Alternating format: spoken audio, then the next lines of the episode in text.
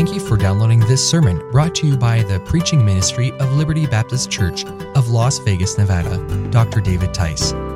For more sermons in both audio and video format, we encourage you to visit experienceliberty.com. Also, for a word of encouragement, insight, and biblical inspiration, follow Pastor David Tice's blog at davidtice.com. So, without further ado, let's open our hearts to the Word of God. Thank you, Cherish. Your grandfather loved that.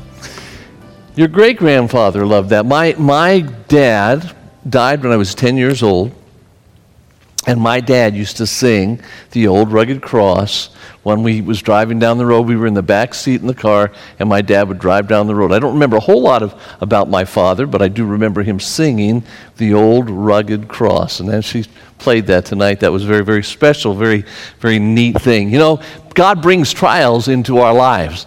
And sometimes when, when we face a trial, we think, or a storm in our life, we may be thinking, what in the world did I do to deserve this? You know, why did God allow this to happen to me? In fact, sometimes we can see somebody else going through a particular trial, and we say, or a particular storm in their life, and we say, hey, what is God, what did they do against God? Why is God getting them? I mean, there's obviously, uh, obviously, uh, they, they've done something wrong to, to, to get uh, God upset with them about a particular thing. A, a couple was it last year? I was driving down the road. I was heading through Utah, and I stopped at a place called uh, Green River, Utah. When I got to Green River, Utah, Stan Mitchell was there, had been stuck there for two days, and we're there for about three or four days after that. And so I went there, and I thought, what in the world did he do wrong uh, now uh, for God to get him stuck in Green River, Utah? If you've never been to Green River, Utah, good. Uh, for you, you don't want to go to Green River, Utah. If anybody ever says, hey, would you like to go to Green River, Utah? My my response to them would be no. Uh, it's not, it's a place you, you drive, you go to this place called Seligman, Utah, and you fill up, and it says there's nothing going on for the next 107 miles. 107 miles of absolute nothing. And so you hope that you get through there and get to Green River. In Green River, uh, there's just a little bit more than nothing going on, and then you go for about another 100 miles to Grand Junction. It's just out in the middle of nowhere. And Stan and Kathy and, and and the kids and, and uh, Kim uh, were all stuck out there. And uh, uh, you say, why, why did God allow that to happen? You know, sometimes God just wants us to learn to trust Him through the storms. Trust Him through the storms that we're going through, and God will use those storms in our life. We're going to learn. We're going to learn some things uh, about that. In, in, we're in Mark chapter um, Mark chapter four. We ended last week talking about the fact that Jesus had said, "Look, I have I have placed." seeds in your life. The reason I've placed seeds in your life was to produce fruit out of your life. I want you to shine like a light in the midst of darkness. Don't, don't take your, the, the, the fruit that I'm producing in your life and hide it away. It's there in your life to benefit other people. So I have made you, I am producing in you. I want you to, to I want you to produce for me, and I want you to shine as lights in, the, in a dark room using the fruit that I have given you to produce. That's the whole idea. Now, when he comes to the end of that, he comes to the end of this, this lesson, he uses parables to teach this lesson. Comes to verse 33 of Mark chapter, uh, Mark chapter 4, and it says, And with many such parables spake he the word unto them, as they were able to hear it, and without a parable spake he not unto them, and when they were alone, he expounded all things to his disciples. Now, after he has done this, now this is taking time in the morning or maybe even to the late afternoon, he is teaching them things, teaching them this, this stuff about just using your life. I, have placed in you in, into you seed so you can produce. I want you to shine as light. I want you to produce fruit to, in, order, in, in order to minister to people. Now he does something very unique. He has taught them vocally. He is now going to teach them some things from his own life experience. In fact, he's going to take them into a life uh, experience. He's going to take them into a storm. And there's about five things that I want to point out from this story, but let's read the story first. And if you've studied the Bible at all, uh, you've heard this story, and you may have heard it over and over again, but let's take some, a look at some lessons from it. It says, uh, in verse 34, and the same day, so after he's been teaching parables all day long and teaching about living for him in the middle of whatever goes on, just living for him, the Bible says the same day, when the even was come, he said, Let us pass over onto the other side. He said, let's, let's get in this boat and let's pass over the other side. Now, look at this. Uh, this is Israel. This is Israel. Jesus is ministering up in an area called Galilee. And, and you can see up there at the top, you can see the Sea of Galilee. And Gal- on the Sea of Galilee, you see Capernaum, Capernaum, this is where Jesus is in the synagogue. This is where he is teaching right now. He's teaching in Capernaum. This was sort of his headquarters. Uh, after he grew up, uh, he sort of, this is where Simon Peter lived. And a lot of the stories you hear about Jesus in the synagogue take place there in Capernaum. This is Magdala, where Mary came from. Uh, he's in Capernaum. He's teaching there. Now, he's been teaching there all day long, and he says to his disciples, We're going to get get into uh, we're going to get into a boat and we're going to go across. They're heading, they're going to head down to this place called Gennesaret.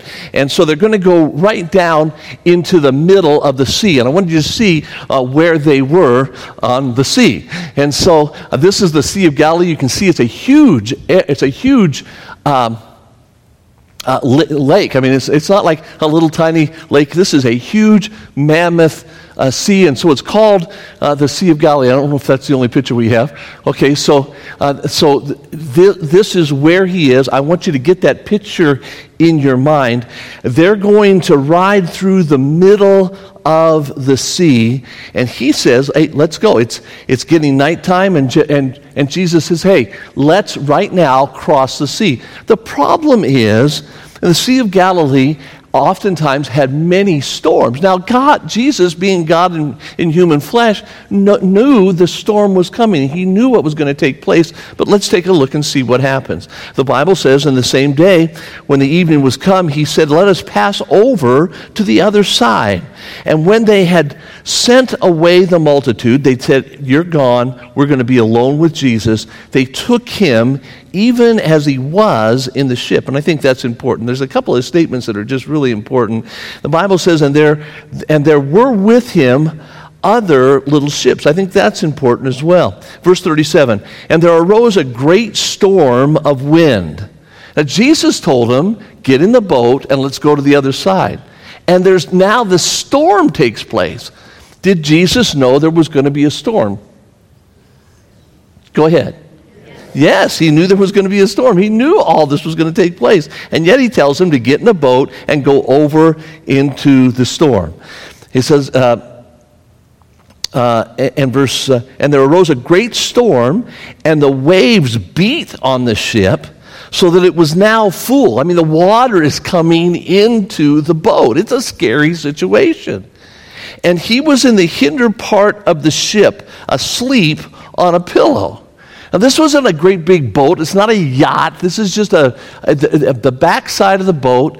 He's there laying down on a pillow, and his disciples are all rowing, trying to save their lives. He's asleep on a pillow, and they awake him and say unto him, Master, carest thou not that we perish?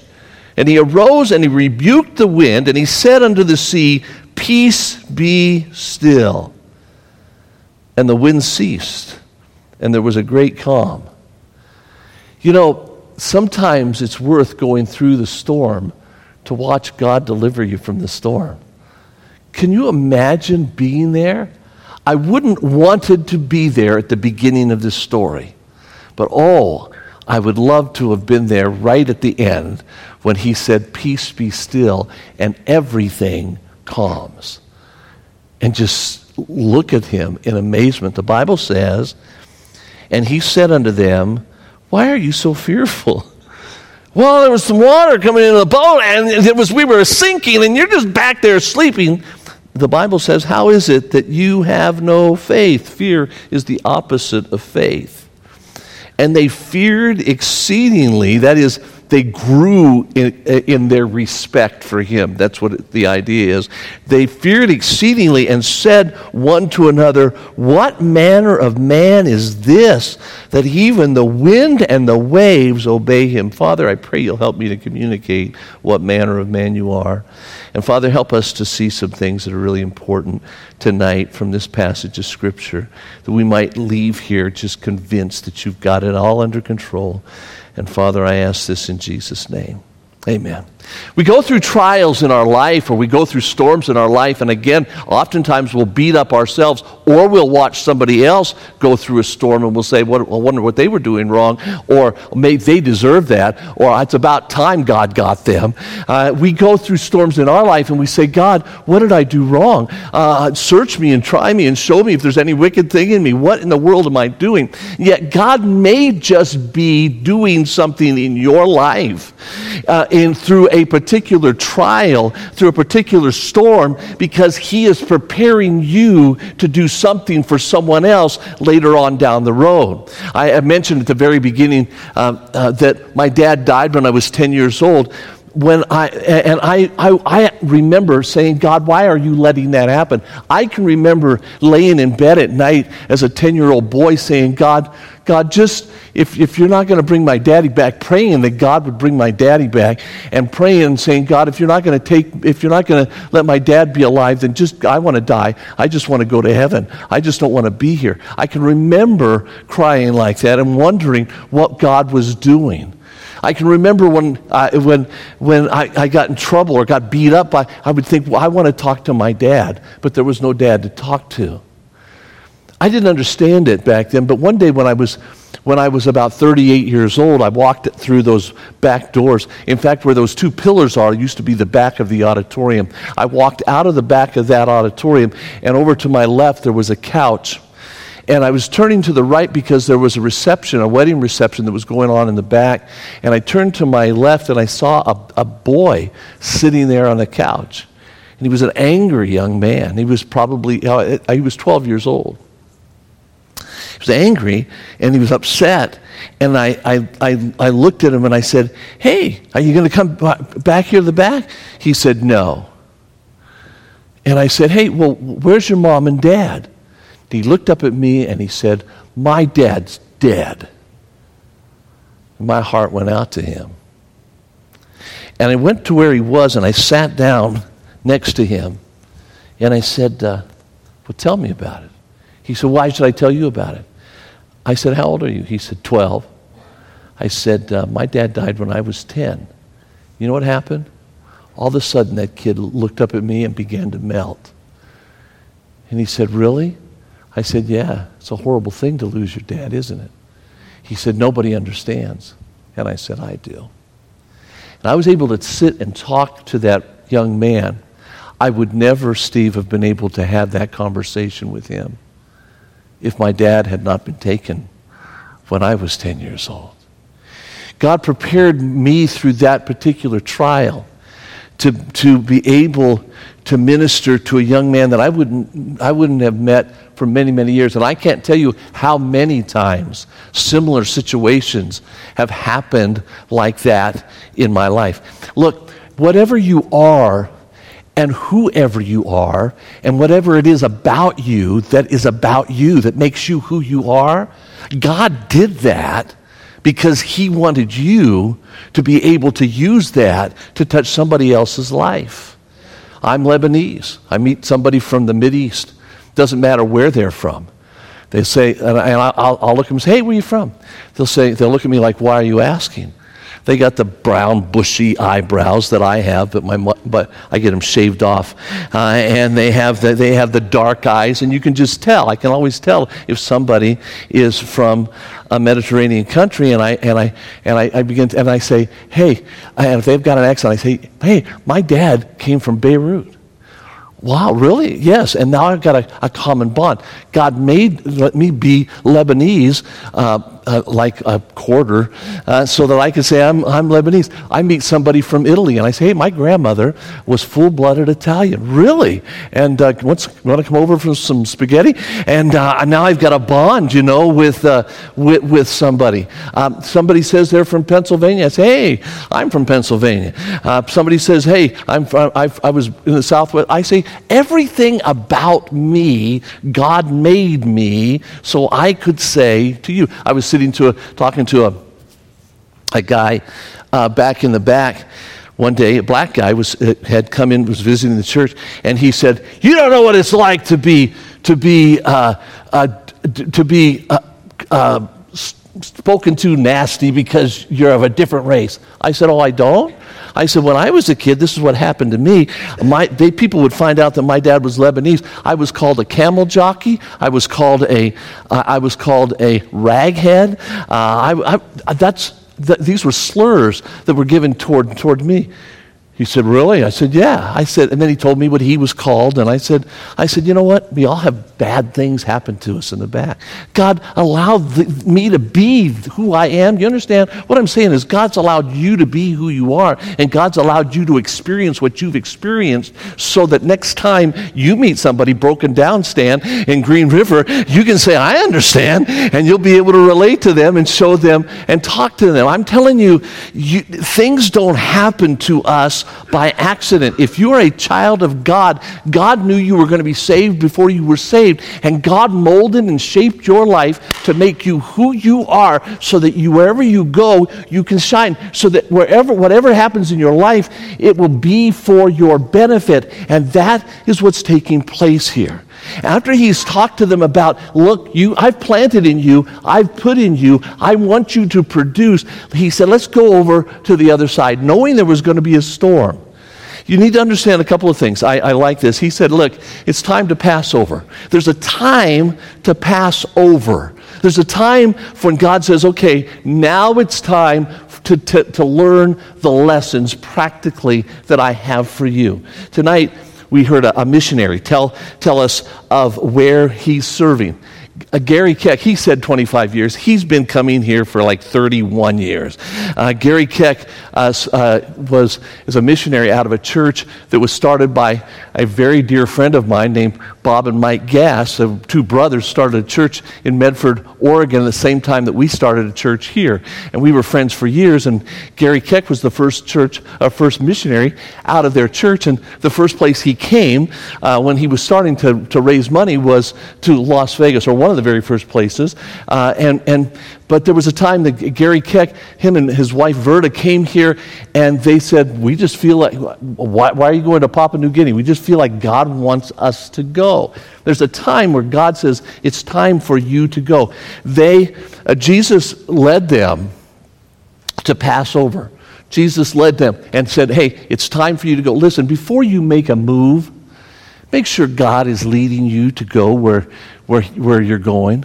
Because if you know that God is going, He's going to go with you. When, when, when, when you obey Jesus, He'll be with you. He didn't say, go in the boat and go by yourself and everything's going to be fine. He, he said, let us get into the boat. He went. Jesus said in Matthew chapter 28, 19 and 20, he said to the church, when he established the church, he didn't say, okay, I'm going to heaven, you go, you're on your own. He said in Matthew 28 19 and 20, Go ye therefore and teach all nations, baptizing them in the name of the Father and the Son and the Holy Ghost, teaching them to observe all things whatsoever I have commanded you. And lo, I am with you always, even unto the end of the, of the world. Amen. I'm with you always. I mean, I'm, the, uh, oftentimes it's uh, uh, for English sake, people will add the, the S on there, but it's not in the original. I'm with you always is the, is the idea that I'm with you in every way I can be with you. It's not that he's never going to leave us or forsake us, but the idea here is very simply no matter what you're, no matter where you are, no matter what way you are in, I am in that way with you. What a wonderful promise. I'm having difficulty physically, I'm in there with you. I'm having difficult fi- difficulty financially. I'm in there with you. I'm, I'm in there with you. Jesus said, Look, here it is. I, I want you to shine his light, and I have a plan. And, I'm, and this is what my plan is. I want you to get in the boat. I'm going to go with you in the boat. And I'm going to experience some things with you tonight that you don't know about, but I know all about them. And if you'll do what I tell you to do, I will be with you. Jesus has got a plan. By the way, that tells us this that if Jesus is one who plans, then you ought to have a plan. Life should have a plan so that you can be effective for God. They, Jesus said, Here's the deal. We're going to get in this boat. We're all going to go together. And he knows where he's going. He's going to go to Gennesaret and he's going to meet a demon possessed man there. And, and we'll see that sometime from now. Uh, he's going to meet a demon possessed man after they go through a night of storms and, and they think they're going to die and learning to trust God in the midst of storms. They come to the other side and they're greeted by a man who has a multiplicity of demons inside of him. I mean, Jesus is just leading them right into the darkness so that they can learn again to shine. So, but, but he had a plan. And the fact of the matter is, we need to have a plan. Know this when you're going to pass over so that others can arrange their life. It's, imp- it's important for those who you minister to to understand who you are, what you're doing, and they can follow your lead. Jesus had a plan. Jesus said, We're going over, and I want you to come, and you can get in the boat, and I'm going to go with you if we're going to be effective, we need to get in on God's plan for our life. So, number one, there's a time for you to pass over. Number two, I think this is very interesting. There's a time for you and me always to be alone with the Lord. Look what it says. He says, Let us pass over to the other side. And when they had sent away the multitude, everybody didn't get in the boat. There was no room for them in the boat the Bible says, when they had sent away the multitude, they took him even as he was into the ship. They said, Look, here's the deal. We're going to get away with Jesus. Getting away with Jesus is something that we should look forward to. Sometimes we talk about prayer, we talk about it as though it is just an obligation. And frankly, there are times when I'm praying and it is just an obligation. I'm doing it because I know this is what I'm supposed to do. But God wants us to enjoy time with Him. I would hate it if my, if my, uh, uh, my, any of my kids said to their children, hey, you're going to have to spend time at grandpa's today. And they say, oh, no, oh, we're at grandpa. Oh, we're going to have to spend time with grandpa. My kids don't say that. My grandkids say, like I had, I had uh, had four of them over there this afternoon with my, with my wife, and, uh, and then one of them left. The other three were saying, Can we please stay? Can we please stay? Can we please stay? That's because they know I'll feed them ice cream uh, and I'll do anything for them. Because, but the fact of the matter is, they just want to be around me. Man, there's, everyone needs to get alone with Jesus. If you are too busy to spend time alone with Jesus, then you are just too busy. You are just too busy. You need that time alone. It's, it's, uh, the, Bible, the Bible says they sent everyone away. They sent everyone away. Years ago, I decided I was going to get up early in the morning because that was the only time I was going to have to be alone. When you're a, uh, when you're a pastor, you're busy. When you're a pastor with five children, you're even busier. I mean, and, and there's just, there's only one time of the day that I know that nobody is going to be bothering me, and that's like early, early in the morning. So I get up early. I get up between 5 and 6 o'clock. I think I got up late this morning. I got up about 6 uh, because I overate. Two, I overate last night. Went out with the staff and and it's just, it was my excuse to pig out. And I, I confessed my gluttony all night long and was tired when I got up. And so I got up like about, I, I was like two minutes. I, uh, it was 5.58 and I thought, I got to get up. I got to spend, I want to spend time with Jesus. In fact, I thought I got to spend time with Jesus. I, we, we should have that desire to want to spend time with the Lord. You like to spend time alone with people you love. You just like to. I, like, I, I, like to spend time with a lot of people. I like to minister to people. I like to interact with people. But I like to spend time just alone with Anna. And here's why I love Anna. I love just to spend time alone with her. About I think about five years ago, I took Jonathan and Trey out to Pennsylvania for a week. And we were on, we were on our, we have a 10 acres of property out there and we have a, a little cabin. My wife inherited, um, my wife inherited this piece of property and over about a 15 year period, we built this massive, massive cabin that's like uh, 32 feet long and 15 foot wide. it's massive, and uh, uh, uh, it does have indoor plumbing. Um, uh, I, I, feel it somewhat like Jed Clampett when I, when I go back to, to the home place. Anyway, it's, um, it's a neat little place. We like to get away. Well, I, I brought the, them out, and they spent a week out there playing um, in the uh, uh, and having a good time. We just, we just had a good time walking through the woods and having a great time. We were getting ready to leave, and uh, I, we're flying, we're driving back to Detroit. We always fly from Detroit uh, back to Las Vegas because it's a direct flight. So we drove to Detroit, uh, and we were about to fly back, and, uh, and somehow uh, Lincoln found out that the following week I was going to be alone with, with Anna, and that I had another week of vacation. And I said, and, uh, and Lincoln said, You have another week of vacation? And Trey said, You do? I said, Yes, I do. He said, he, he said, uh, oh, it was, it was it, I'm sorry, it wasn't Lincoln, it, it was, it was uh, Trey and it was Jonathan. Jonathan was about 14 and Trey was about 9.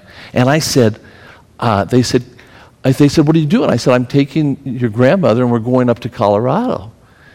He said, You're going up to Colorado? Can we come with you? And I said, No. He said, he said, What are you going to do? I said, Just grandma and me, and we're just going to be alone for a week. He said, Why would you want to do that? I think sometimes Christians think that about spending time with the Lord. You know, we're, we want to be, we should want to be alone with the Lord. We should we, we, we should desire Him. What, do you do when you're alone with the Lord? I can remember when I was when I was first saved and people talked about having long periods of time just alone with the Lord. What do you do? I, I tell people all the time. I, I, uh, I, these are the things that I do. I just praise Him. I worship Him. I thank Him, and I love Him. That's what you do. You just you just here's what you do. I and I, I I've shown you this before, but the Bible tells us that we're to worship the Lord. And the word worship means to bow down before. Every day, I, I practice this. Every day, I put my face to the ground.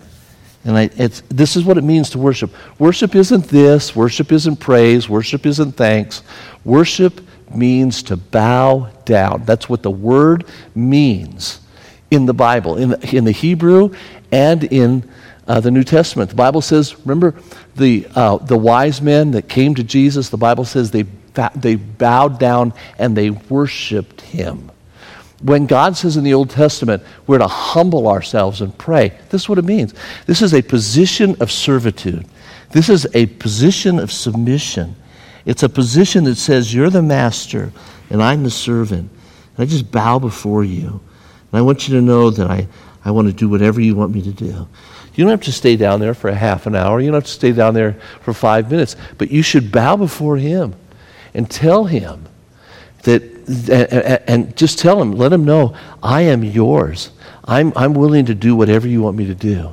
If you're physically able to bow before the Lord, it, uh, oftentimes I don't bow, I, I lay down on my belly in fact, I put a pillow under my belly and I, and I just lay down and I just say, Lord, I just want to tell you I worship you.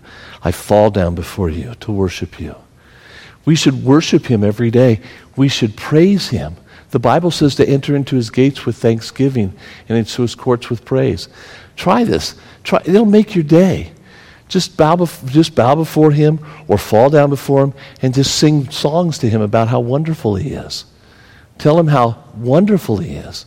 Praise Him. Take some of these songs, the songs that we sing on Sunday morning, the praise songs about you are you're, you're great, you're wonderful, you're a magnificent God. They're wonderful. Sing them to Him when there's nobody else around, no human beings around. It's an amazing thing to just tell Him how wonderful He is and then thank Him. Thank Him for anything. Thank Him for your wife. Thank Him for your husband. Thank Him for your children. Thank Him for the things that you were complaining about yesterday. Say, Lord, thank you. I was grumpy yesterday, but God, you gave me what you've given me. I was complaining about the car because it broke down, but God, thank you that I have a car. Thank you for what you've done. We get so gripey and complaining and grumbly about how sick we are. Thank Him that you can breathe. If you can do this, you have something to thank the Lord for. There are many people on this planet that would love to be able to do this. And you can? Then thank the Lord. Thank Him. Worship Him, praise Him, confess your sin to Him. I, I, I, tell people this all the time confess your sin. If you can't think of anything to confess, ask your wife. She'll tell you what you should confess. Confess your sin to Him, and then Tell him you love him. I love you, Lord Jesus. Isn't it amazing that God would care whether or not I love him? God knows the worm that Dave Teis is. God wants me, God wants me to say, I love you. And so I tell him I love him. It's not difficult. Spend time alone with Jesus. There, were, there was a time they were just going to be alone with Jesus. And they, Jesus said, Okay, we've been ministering to all these people, and I told you to shine this light, but I'm going to teach you what it means to shine in the darkness. So let's get in this boat and let's go. And they said, We're going to be alone with Jesus? Yeah, let's get in the boat. It's just us and Jesus.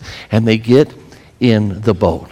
There's a time to be alone with Jesus. Now, by the way, there's a time to not be alone with Jesus. We, we're, we're, we, should get alone with Jesus to get renewed and get re energized for one reason so that we can go out and face the storm. Now, which brings us this. Oh, this is very important. Uh, this really is important. I love this statement. It says, let us pass over to the other side. And when they, they, they sent away the multitudes, they took him. Listen to this statement even as he was into the ship. They took Jesus not the way they wanted him. The, the Bible says they took Jesus as he was. I, this is sort of a little off of what the rest of this message is about, but I think it's very, very important that, that we take Jesus for who he is. That we don't try to make Jesus into something that he is not. We ought to take Jesus for who he is. Some people today make Jesus into their own image. Uh, my mentor used to say that some people make Jesus into a big cop with a big stick, waiting for anybody to get out of line so he can whop them one. That is just, that uh, we make him. We make him. Some make him into a senile old grandpa who will look over whatever you do. Oh, it's okay, Justin. God loves you. It's okay. Oh, you did what? Oh, you shot your wife? It's okay. God loves you. Your wife may not, but God loves you. The, the, I mean, we make God into this great big forgiving teddy bear who's never going to judge anybody. We make Jesus into who we want him to be. We know who Jesus is because we, we can see him in Scripture. He is a faithful father.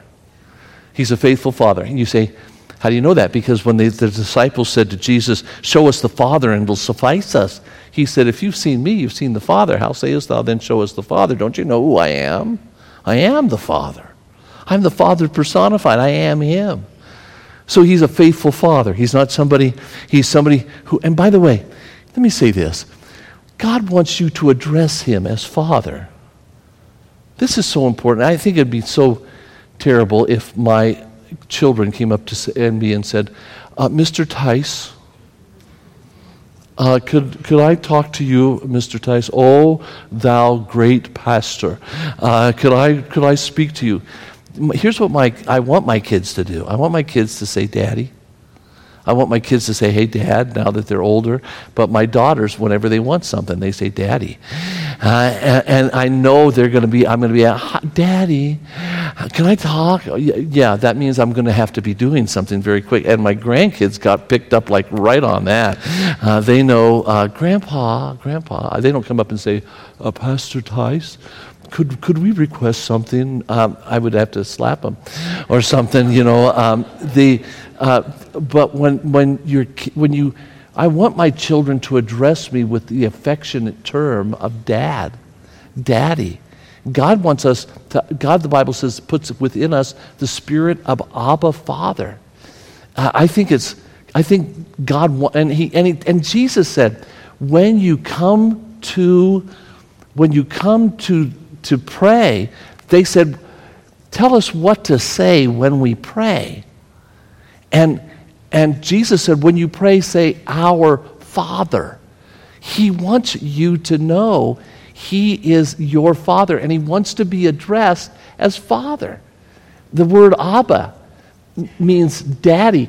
He wants you to come to Him as a child and His daddy, and He wants you to recognize Him as Father. I never pray, Dear God. I always pray, Father. Sometimes I say, Lord Jesus, Heavenly Father. But he, he wants, uh, Jesus told us, come to our Father. Try, try learning to out loud address God as Father. Father, I want you to know I love you.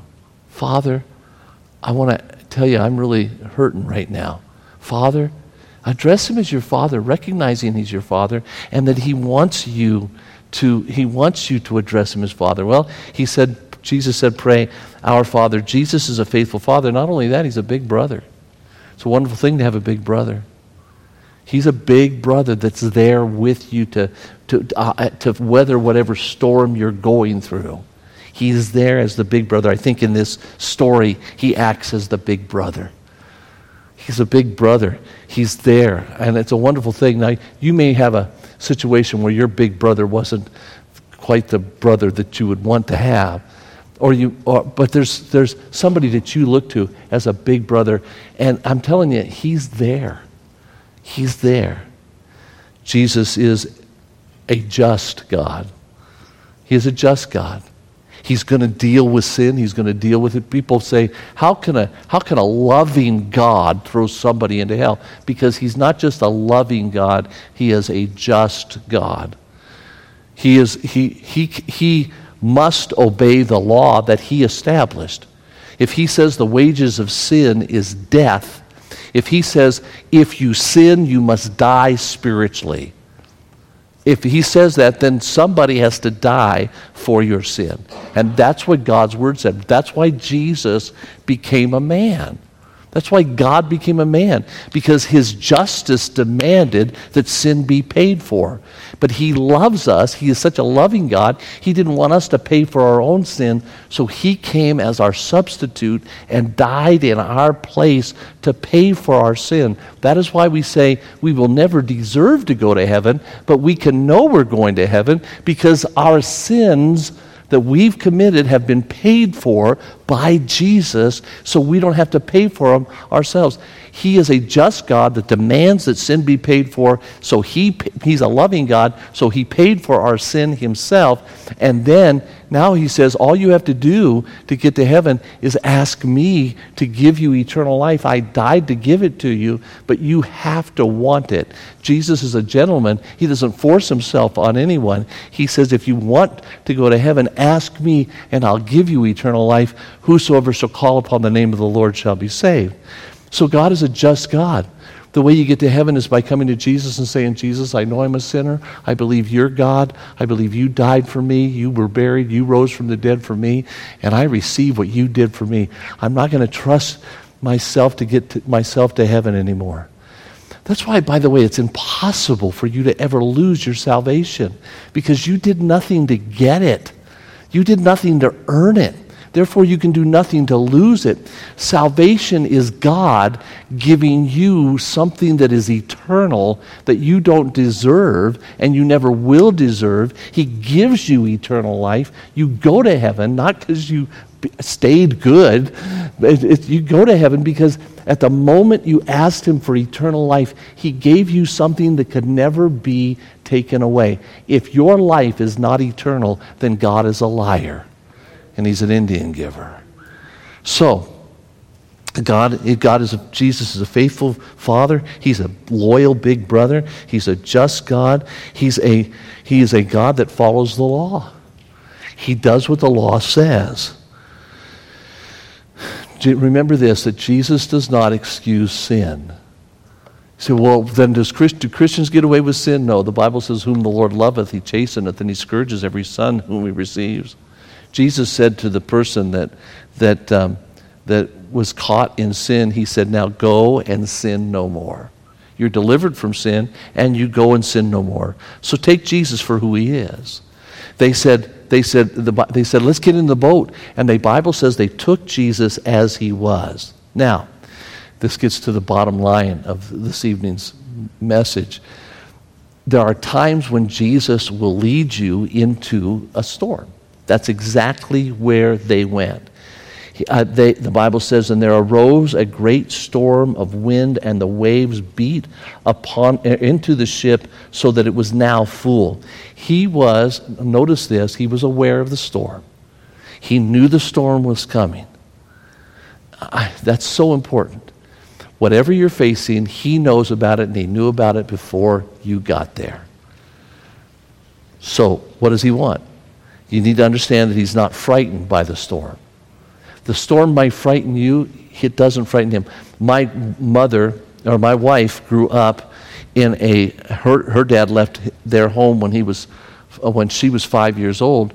And so, and her mother was scared to death whenever storms came by. And storms come by in Pennsylvania like we had out here uh, with uh, the thunder and the lightning and the flood. That happens in Pennsylvania like uh, every other day. And uh, so her, her mother uh, you, if you're from the, if you know anything about the Northeast, if you've been, you, you know what that's like. I mean, there's just storms and these these big, I mean, boom, boom, like right out the door, and the lightning goes boom. Well, her mother was scared to death of storms, but she didn't want her daughter and her sons to be afraid of storms. So anytime a storm would come, she would always say, Oh, I love storms. Oh, you can see God in the storms, so that her children wouldn't be frightened. Now, my wife says, all, and she means it. Oh, I love it when it storms. I just love it when it storms. I can be driving down the road and hurricane winds and, uh, are blowing down and the motorhome is going back and forth. And my wife says, Oh, David, I love storms. And I say, God bless you. Uh, he's not frightened by the storms. He is waiting in the storm. Now listen, for you to call on him. What's he waiting for? Why is he down? Why is he laying with his head on the pillow? He's just waiting for you to wake him up. He's just waiting for you. I love the story of Stan Mitchell being uh, stuck in Green River, Utah, because I love the ending of the story. He, got, he finally got hauled to a place. They, they charged him, all, they, they messed his car up, they messed his fifth wheel up. They messed everything up. They charged him all sorts of thousands of dollars, and I'm not exaggerating. Like it was like ten or twelve or thirteen thousand dollars, something. Well, almost fifteen thousand dollars. And man, he's out. I mean, this is a storm. Fifteen thousand dollars is a storm. Can you say amen to that? I don't want that storm. If you don't want that storm, say amen. Okay, so none of us want that storm. And, and you think, wow, why did God put him through that? I'll you, I'll tell you, I'll tell you the end of the story. The end of the story is he gets back home. He writes a letter to the people uh, about, about the fact that he, uh, it didn't go well, and, and the, the owner of the, of the company that, that messed his whole thing up, and they wrote him a check for the entire amount, and God took care of him in the middle of the storm. That's an amazing thing. I mean, you, when you're in the middle of a storm, you're thinking, why are you doing this? Here's, here's why. God, and by the way, I, would, I called Stan, I prayed for you every day during that. And I, and, and, and I would say, hey, I would text him and say, I'm still praying for you. He said, good, because I need it. And I'm still praying too. God wants you to call on him. God wants you to call on Him. Every once in a while, I hear people uh, sing songs that, hey, in fact, I, I, this song, I really love it by Bill Gaither about, Lord, I, I just want to thank you today. I'm not going to ask you for anything. That's nice, but God wants us to ask Him for things. God puts us in storms so that we'll wake him up, uh, and he's not awake, I mean asleep, but, but God wants us to come to him. He, I want you to note that he did nothing. He did nothing. The water is filling up in the boat, and he did nothing until they called on him. He cares about you in the storm. They, in fact, the first thing they said, Lord, Master, care us not that we're going to perish? We're going to die. Don't you care, God, that we're going to die? No, if they died, he would have gone down in the boat too. Yeah, he cares. He cares in the storm. But here's the deal in verse 39, he can handle it. He arose and rebuked the wind and said unto the sea, Peace be still. That's a story Christians know, but that's an amazing thing. He stood up and he said, Peace be still. He can handle the storm. Whatever it is you're going through, whatever it is, you say, I don't understand. Why am I having to wait all this time for this thing to happen? Why are, we, why, why are all these delays taking place? Why is this happening? Why is that happening? Here's why. Because God wants you to know that He can handle the storm. And He also wants you to know this you can't handle it. And He lets you go through the storm so that you'll call on Him and say, Lord, would you please handle this? See, Ivy, when you call on Him in the midst of the storm, here's what it does it says, I trust, I believe you. I believe you can take care of this. And it brings glory and honor to Him. You say, well, how come the storm keeps going on and on and on? Because God is using you in a spiritual realm to show the, to the angels in heaven that there's somebody that really still trusts me on that planet. The storm is going strong, and yet God, and yet that person just keeps asking and keeps asking. And I'm telling you this Jesus said, if you keep on asking, you shall receive. And you keep on seeking, and you shall find. And if you keep on knocking, the door will be opened. He can handle the storm. The last point is this God wants you to trust Him. God wants you to trust Him. He said, Listen, why are you so fearful? remember this that fear is the opposite of faith. Remember, you serve God. Listen, remember this. You serve God that controls nature. And if He controls nature, He can control Joe Biden. And if He can control nature, He can control the Chinese that are taking over our nation. And if He controls nature, then He can control what's going on in Korea. And if he controls nature, he can, he can take control of the LGBTQ. If he can control nature, he can take care of Washington, D.C. And if he can control nature, he can take care of Carson City. And if he can control nature, he can take care of COVID. And if he can control nature, whatever it is that you're facing, he can control. Say amen to that. Let's say this together God is in control. Let's say it. God is in control. And that's the point. And listen, in the midst of this, God wants us, by faith, whatever we go through, to keep producing and shining the light. They're going to get out of the boat after being saved from this horrible storm, and they're going to r- run directly in to the face of a man that has a legion of demons living inside of him. And Jesus is going to show him he's even in control of the demons. We serve a God that's in control. If you don't know Jesus, ask him to save you tonight. Let's pray. Father, thank you for the truth that is in, in this passage of Scripture. Thank you for teaching your disciples, and thank you that we can learn from them. Help us to take the truth and help us to live it ourselves. And Father, we ask this in Jesus' name. We hope that message was an encouragement to your heart. Now, for weekly updates and for information about Liberty Baptist Church, be sure to follow us on Twitter and like us on Facebook at LBC of Las Vegas. Well, that's it for today. Thanks again for listening. Until next time, God bless.